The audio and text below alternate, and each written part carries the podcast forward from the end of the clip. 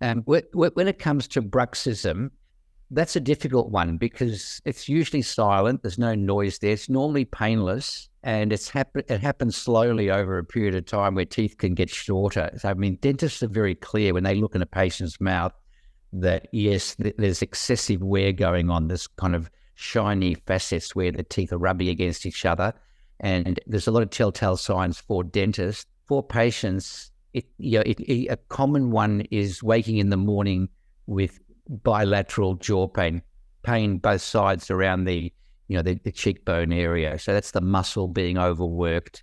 So that can be tender in the mornings, and when you press in, it's tender as well. So that's a, a telltale sign of bruxism. And of course, the other ones are just, as I said, tooth wear, excessive fractures of teeth, that kind of thing, and headaches. So headaches that occur in the morning often, and especially if it's more what we call tension type headaches or both sides, that tends to be one of the you know cardinal signs of, of bruxism.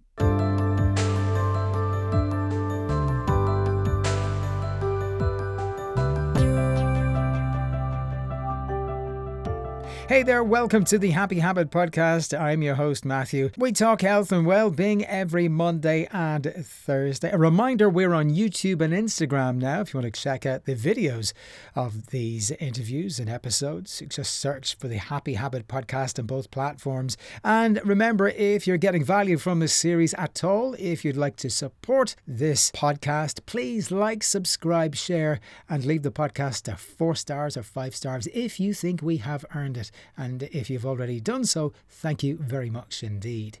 Now, today we are continuing with our recent sleep series because there's been a huge interest in these episodes of late. Uh, so I'm delighted to be speaking with Dr. Harry Ball, who is a physician with a background in dentistry who now helps people with sleep problems. In this episode, we find out how dental issues and sleep are related. We discover exactly what bruxism or teeth grinding is and how it presents itself. We hear about restless leg syndrome. We learn how disordered breathing can lead to sleep disturbances. Expect to hear about CPAP machines and how they help people with nocturnal breathing problems. We also learn what signs to look out for and which medical professionals to approach if we are struggling with our sleep. Plus, we discover the health implications of chronic insomnia and lots more. Dr. Harry Ball, thank you so much for being here on the podcast. You are the co founder of the Dental Sleep Institute. Now, many people listening will think this is a new departure. What has dentistry got to do with sleep? Can you clarify? Yes, a lot of people ask that question. And so, because sleep, or at least breathing disorders, so one of the main problems with sleep is is what's called sleep disordered breathing, which is problems with sleep apnea and snoring, and that's going to disrupt the whole quality of sleep.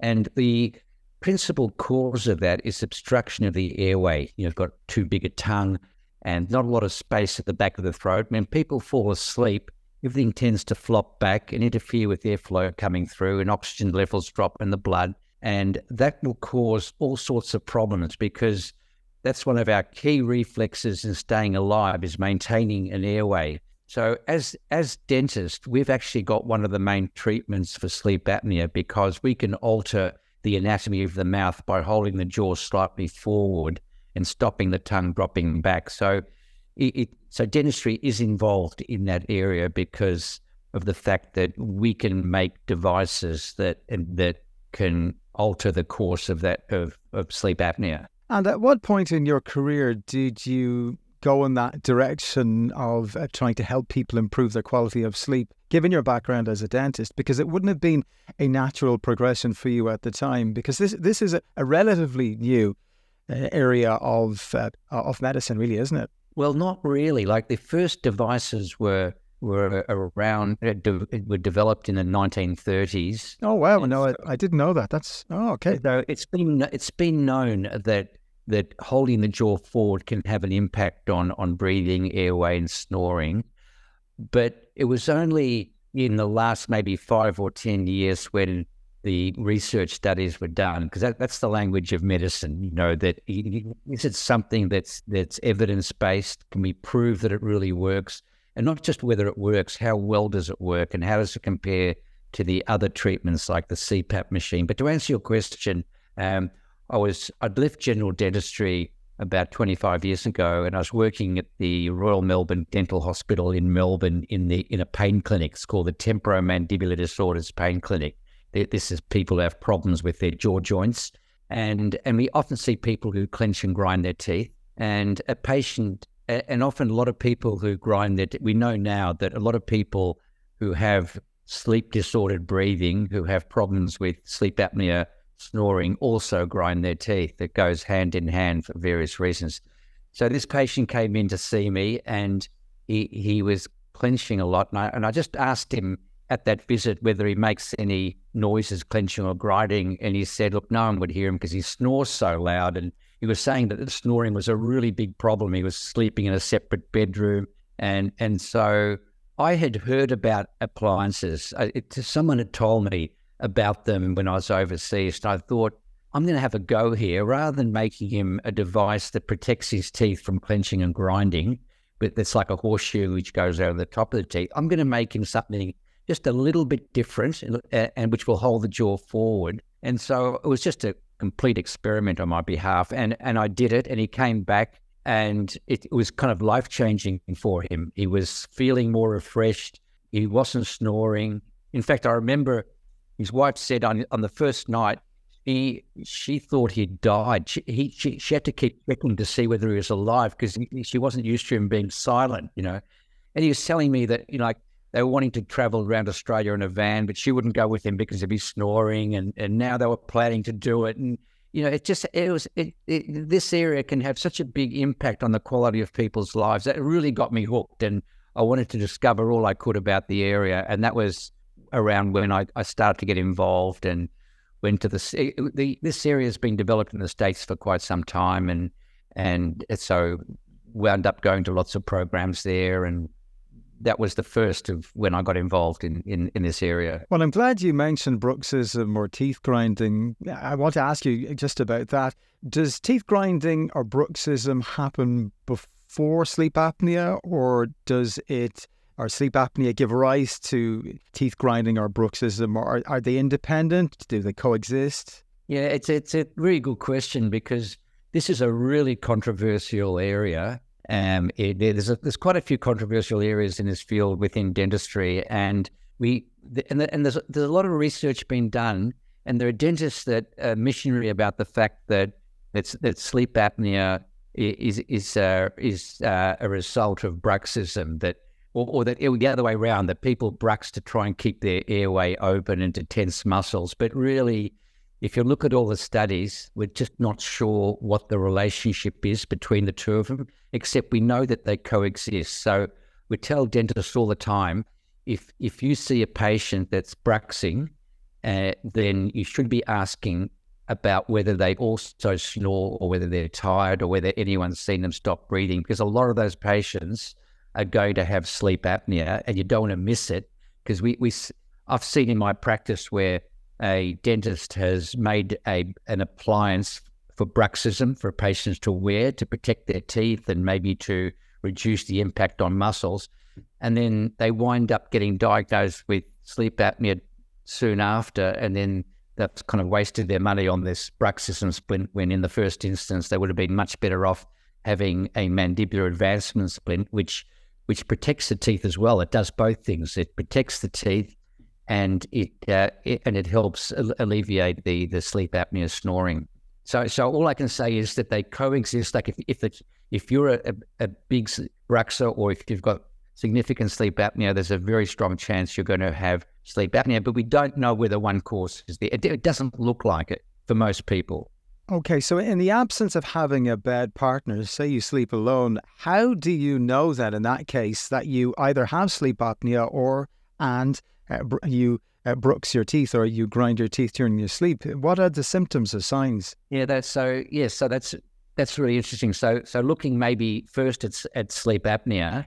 Um, obviously, if you've got a partner, snoring is the number one telltale factor. Snoring is a sign of obstruction. I mean, people laugh about snoring, but you're not meant to snore. If you snore, it's a sign that you've got obstruction. And it's really important to then assess whether it's just what we call simple snoring or is it sleep apnea as well? Because because if someone snores chronically, like they're snoring most most nights of the week, and it's loud, you can almost bet they're going to have sleep apnea. I mean, m- most adults are going to snore some of the time if they're a little bit tired and have had a bit too much to drink, they, they will snore. But if, if it's kind of a regular thing, so people obviously, if you sleep alone, you may not know that you snore. But the other telltale signs are that you uh, wake up unrefreshed. So that's one of the big things. So, it, I mean, obviously, people have got insomnia. They're only sleeping three or four hours. There's other reasons to wake up unrefreshed. But if you're getting at least six hours of sleep per night and you're waking up tired and, and you're starting to nod off during the day, the, there's something going on there which should be assessed. And generally, people have a dry mouth as well. So they wake up with a very dry mouth because their their jaws kind of open, trying to get a bit more air in. So they're, the sort of main. Or, or, sometimes they might, if they're severe, they might wake up kind of gasping, and then they they kind of know there's something going on.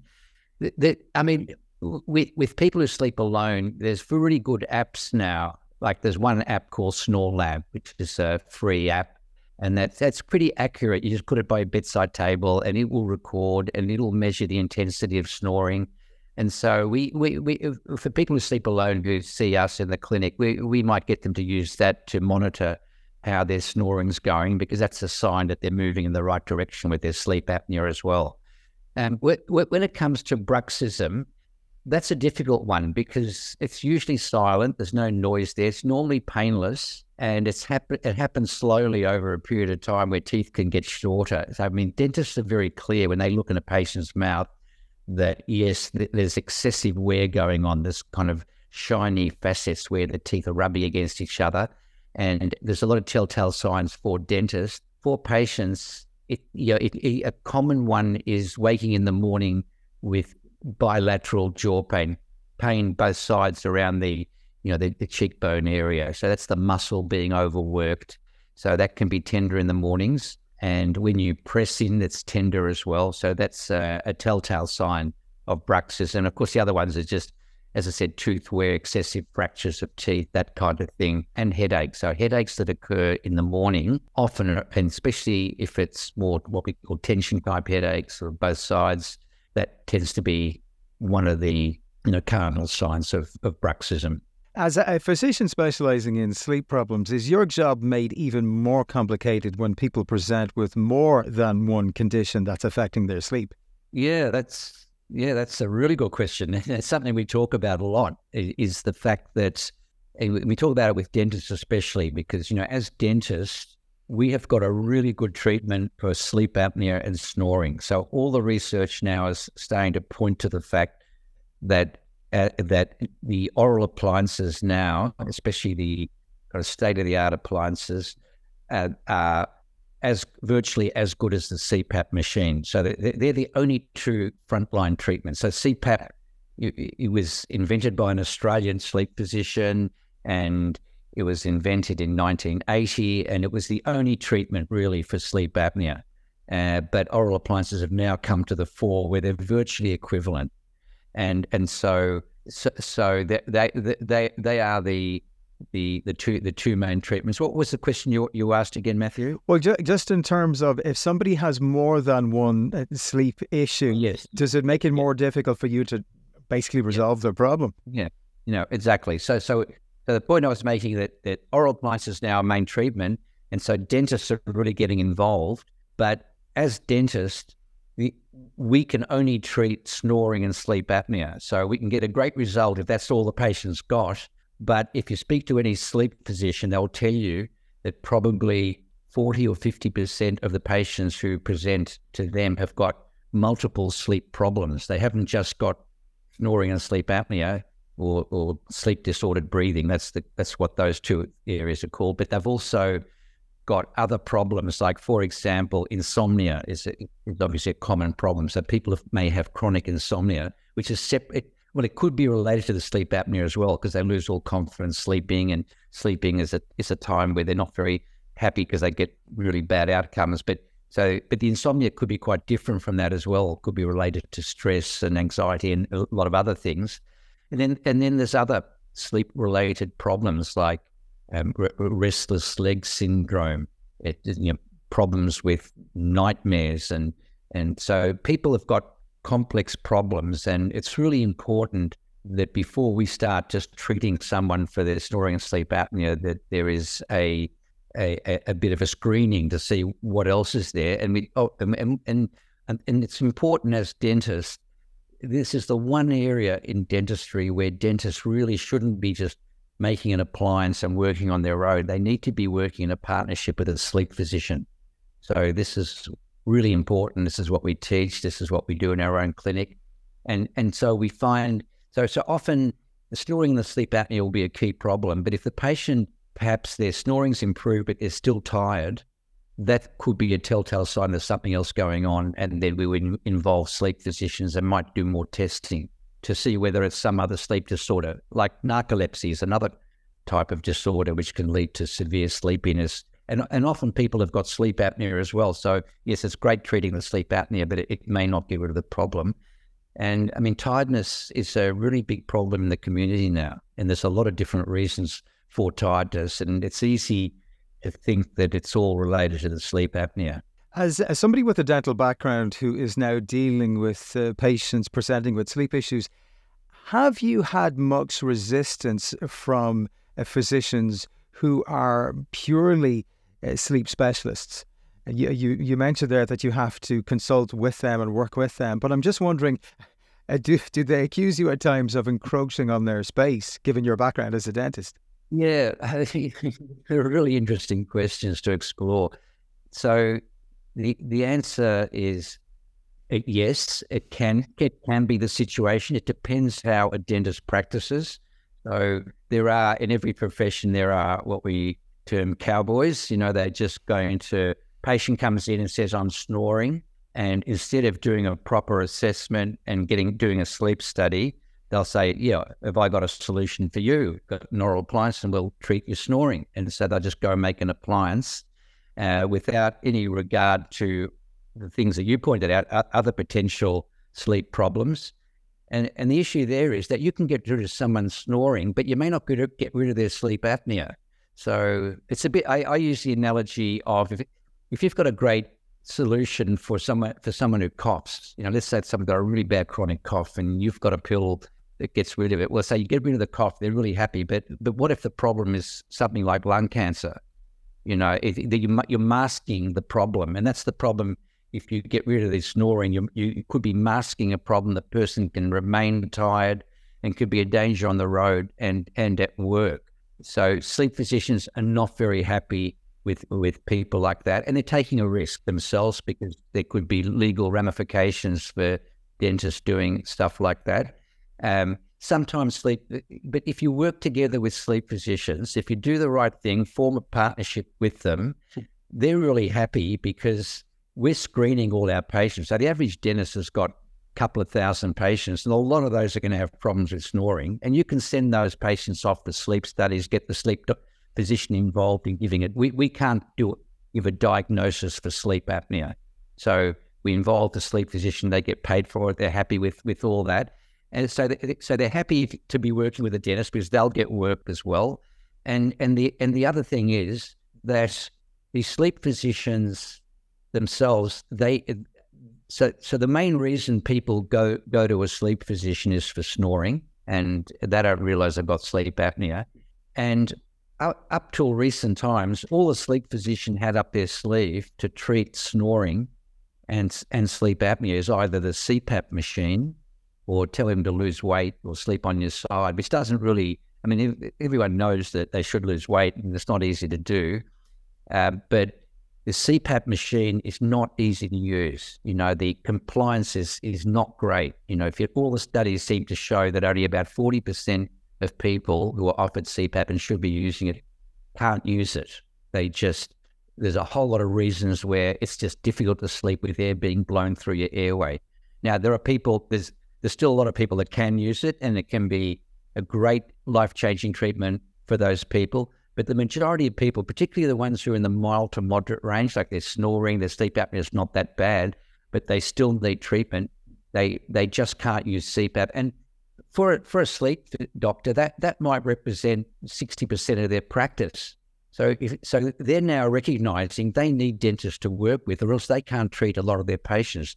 In the past, I'll offer them CPAP, and the CPAP winds up in the cupboard, not being used, and the patient not very happy with the, with the doctor, and they know that. So, so sleep doctors now are looking for trained dentists who work in the right way, with ethically uh, in a partnership. So that's how I would I would answer you.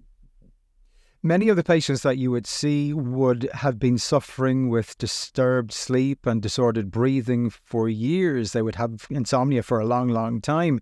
Um, I'm I'm wondering, well, knowing that one night's disturbed sleep can really throw you out of kilter, but over the long term, what are the negative implications of chronic disturbed sleep or chronic disordered breathing? Yeah, it's it's, a sort of thing that you're quite right. Like people are, I mean, people see us. It's it's a chronic condition. They've had it for a long time, you know, and it usually it's often what's known as a continuum of severity, where it might start off very mild when someone's younger. When you're younger, you've got kind of good muscle tone, and the the collapsibility of the airway is not as great.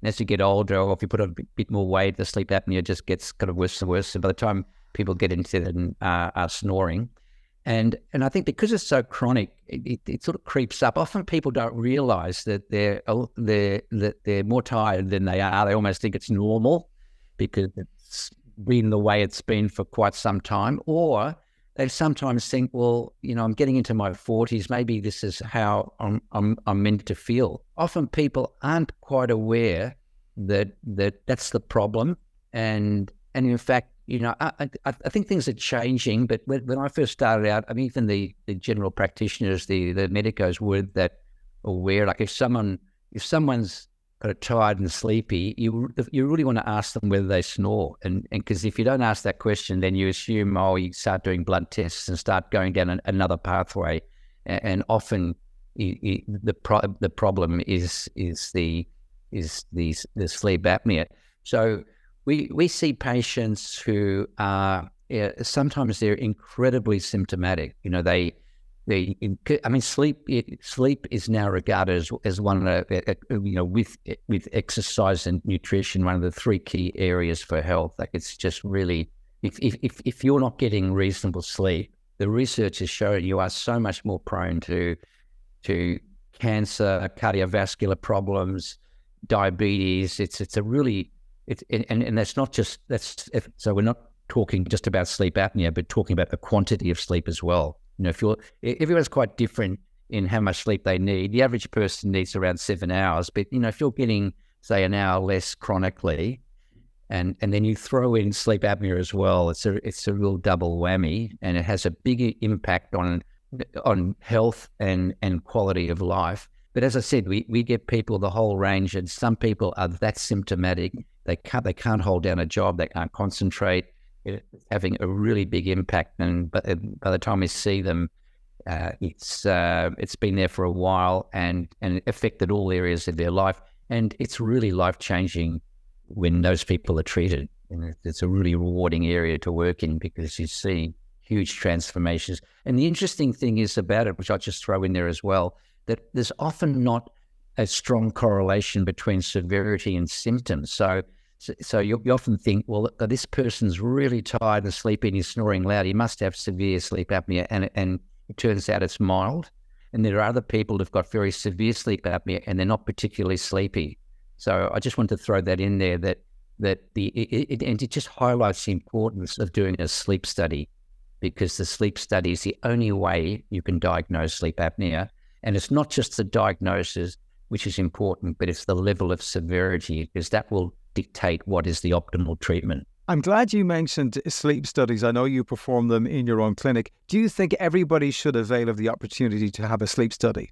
Well, not not not everyone. So the criteria for doing a sleep study, well, there's, there's a lot of different reasons you would you would do a sleep study, but if it's for sleep disordered breathing, yes. So anyone that snores regularly and it's particularly if it's disturbing other people. So, so just that alone is enough to do a sleep study.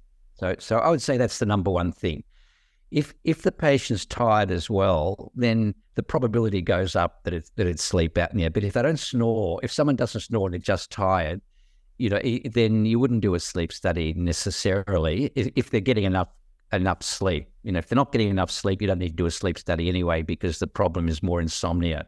So if someone's tired but they don't snore, you, there's another pathway you'd, you'd go down. You know, is it to do with a chronic medical condition? Um, you know, is it due to medication? Is it due to is it due to anxiety and stress and and and as I said, not getting enough sleep? But and and, and those things can be explored without having to do a sleep study. Uh, you, you would do a a so, so that's the main reason you do a sleep study. But there's also other conditions that gets picked up in a sleep study, like restless leg syndrome. So the, this is leg movements that disrupt the quality of sleep. So that's that's picked up in in, in, that's probably one of the other main things. And then things like narcolepsy can, if, if that's suspected, a sleep study will be done for that. But I'd say ninety five percent of reasons for a sleep study is, is to pick up sleep apnea and, and and it needs to be done. It's really for the reason that I said before, in that you you can be pretty sure someone's got sleep apnea, but you can't really know the severity, and the severity is really important in how the treatment goes. And how successful are the treatments for sleep apnea now? Can somebody essentially fully recover from having that, what would have been a, a very debilitating illness at one point? It, it, depends what you mean by recover. So if, if we talk about true recovery, the the the people with sleep apnea that can that can do very well uh, if if it's due to huge tonsils. So there'll be a percentage of people that got really really big tonsils, and when they fall asleep, it's the tonsils which is doing most of the obstruction. And you get those those tonsils removed, and great, they they recover. You know, get rid of the sleep apnea. There are people who are really um, obese and they've got a very high BMI and body mass index, and if they can lose a lot of weight, they can get rid of most of their sleep apnea as well. Sometimes not all of it because because sleep apnea can. We also see probably about forty percent of the people we see are not overweight at all, and they might be on the younger side at all. And a lot of it is hereditary and genetics, and and to do with the kind of structures in the back of the, the throat, and sometimes it's physiological as well as the muscle reactivity to low oxygen levels so it may not be anatomical at all. So there's a percentage of people, a small, a smallish percentage where they can look at curing it or getting rid of it so that they don't need any active treatment. But a large percentage of people at, at this point in time, they're going to be dependent on treatment. So it'll be either, as I said, CPAP machine or oral appliance there might be some people, there are some people where their sleep apnea is only when they're on their back. And there's some really sophisticated methods now of keeping people on their side so they don't actually then need CPAP or an oral appliance. But that's a small group of people. If they, because some people find it very hard to sleep on their side because they've got shoulder problems or um, arthritis or issues like that. They have to sleep on their back. But but you, so that those people can can do well. Uh, but apart from that, it's uh, it, and and and I, and I must say there is surgery as well. So so there there are people that that are candidates for surgery. So for example, the the oral appliance holds the jaw forward. It's possible now to have maxillomandibular advancement surgery, where the jaw is moved forward surgically, and the airway and the results are, are good with that. Uh, the problem is that, as you can imagine, it's it's pretty significant surgery, and it brings the lower jaw forward. So the facial aesthetics have got to be able to deal with that, and with, with you know with with it still looking aesthetic. But there are other surgical solutions. There's expansion now. There's, there's expanding the palate. So there are dentists doing orthodontics where they try to increase the the, the space, the airway space inside the mouth with, you know, and it's, it's a, it's a new area. It's another controversial area as well. So they're, they're all, and, and, and then there's things like hypoglossal nerve stimulation, which is, it's like a pacemaker implant, which can be put under the, under the skin around the chin to try and put pulses of electricity to tighten the muscles that are responsible for the sleep apnea side of things. But again, they're, they're, they're a bit invasive, intrusive type treatments. They're not mainstream treatments at all. And the two main treatments still, which are like conservative and reversible, are oral appliances or CPAP machine. And to answer your question, like uh, how effective are they? I mean, CPAP is 100% effective, but the problem is that that it's difficult to use. So if someone's severe, they, they've got to have a really high air pressure going through the airway to keep it open, and it may not be possible to tolerate that. And with oral appliances as well, it may not work for everyone. Uh, it works for most people, but some people have got problems with t- they're missing too many teeth, for example, they've got dental dental problems, which will prevent them from using an appliance. But but they're both they're both um, overall they're both really successful treatments. Oral appliances you know, I, I mean, over 90% of people will get a really good result. CPAP, um, again, it varies a lot on the on the CPAP yeah, distributor or company that a person goes through because people need a lot of support in that first month or so. And if, if they get the right support and have the right expectations, they can get used to it. You know, uh, unfortunately, here in Australia, often you know, chemists are selling it as a product and it's just kind of given to a patient with minimal support. It's very difficult to use in those circumstances. My final question for you, Dr. Ball. If people listening to this episode suspect they may indeed have disordered breathing and they're having trouble sleeping and they have insomnia, etc., who should be their first port of call? Should it be a, a doctor or uh, somebody with a dental background, a sleep physician like yourself? Yeah, look, I, I think a, sl- a, sleep physician would be probably the best port of call, or it could be a dentist as well. So often patients are going to, will have got a regular dentist that they that they go to maybe annually, and and but not all dentists are trained in it. That's the only. But it, if if a dentist is trained in the area, they're working in partnership with a sleep physician, and and and a sleep study and assessment can all be organised. But um, and look, there there are GPs that you know, the patient's GP is, is could be a good place to go to as well if the GP is knowledgeable in in in this area. But it, again, it would the sleep the sleep the GP would be working with a sleep physician uh, in partnership.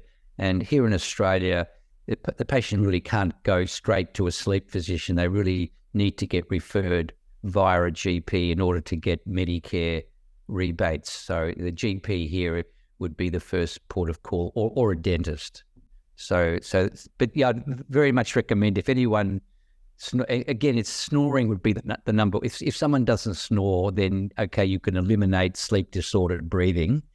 Um, if they snore, get that assessed.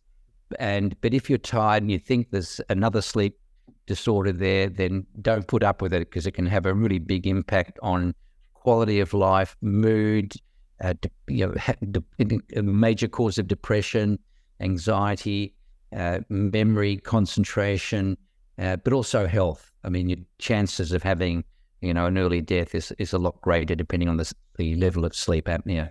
Well, a real, really important, interesting, and informative discussion. Dr. Harry Ball the co founder of the Dental Sleep Institute. Thank you so much for joining me on the podcast today. Really appreciate your time. Thank you, Matthew. It's a pleasure. Well, thank you for listening to this episode of the Happy Habit podcast. If you'd like to support what I'm doing here and if you're getting value from any of these 360 plus episodes, please like, subscribe, share, and leave the podcast uh, four or five stars if you believe you're getting value from the series and we deserve it. Well, thank you. Until next time, stay happy.